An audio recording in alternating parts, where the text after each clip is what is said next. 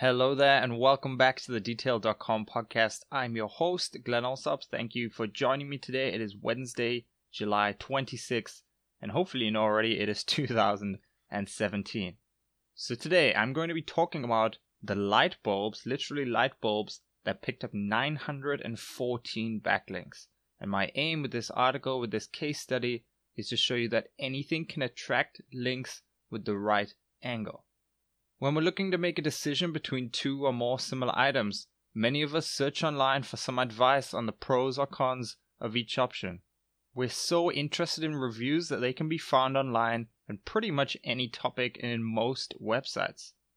If you were tasked with growing traffic and links to a personal finance blog, and I told you that writing about light bulbs would get you noticed, you would think I'm crazy. But that's exactly what one finance blog did to get people talking they compared light bulbs. So they had an article in April 2015 Light Bulb Showdown LED versus CFL versus incandescent.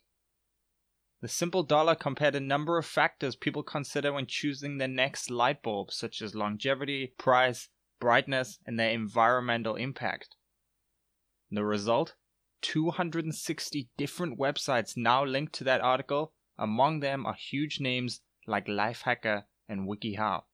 Now, of course, this type of article is never going to go viral, and it's certainly not the most exciting topic to write about or maybe even read about. But for their audience who are interested in frugality, it's good for them to know more about their options and what they are getting and how they can save money. It's one aspect of being frugal would changing their light bulbs save on their electricity bill. So it's not going to go viral, but it's super relevant to that niche. Now, other people have used the same concept to go into detail on highly niche topics that will only be valuable to a small portion of their audience, but so, so valuable to those people. For instance, my friend Bryan Harris from VideoFruit, he created a definitive guide to email marketing services. If you have no interest in email marketing, it will be one of the most boring articles you'll ever read. But if you're looking for a new email service provider, the information he shares is like gold dust. Bryan updated his article weekly over a period of two months, covering the following six email service providers ConvertKit, Drip, ActiveCampaign, MailChimp, Aweber, and Infusionsoft. This was super useful for me at the time because I was looking for a service, and I shared this guide with so many friends who were unsure of which service to use, and I'm sure I'll continue to do so. So, Bryan, just people were talking about this like crazy every week he compared email marketing services all in one huge guide for two months. It was absolutely incredible. If you have no interest in email marketing, it will send you to sleep, but for the right person, it is so valuable and something they're going to share. Another example that shows the true potential with comparison content is an article from Search Engine Land. They compared two hot products on the market in 2017 Amazon Echo and Google Home.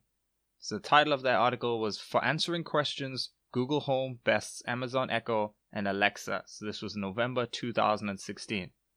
Perfect for anyone considering buying either of these devices, they conducted a series of tests to compare their effectiveness and accuracy. As well as the article providing a great resource for anyone wishing to compare them and want to know which one to buy, it picked up 900 backlinks from sites like TechMeme and Reference.com. That's a lot of links for an article that was only written at the end of last year. Are there products in your niche that people would love to see compared? The key is not to pick some big product or service that everyone in the world knows, but to get really specific about it, something specific to your niche that likely hasn't been reviewed in detail. For example, I could do detailed reviews of premium SEO plugins for WordPress, different link building services, different services for buying expired domains, we're not trying to go viral here. We're just trying to create something infinitely valuable for the people in your audience. My comparisons on WordPress SEO and link building services, they're not going to make the homepage of Reddit, but I may just get talked about in our marketing, so a marketing subreddit of the website. So are there products in your niche that people would love to see compared? If you do the comparison, you may just get people talking about you.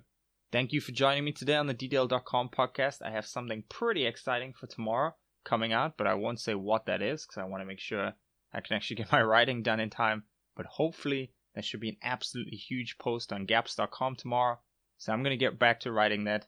Thank you for listening to me as always, and I will see you tomorrow.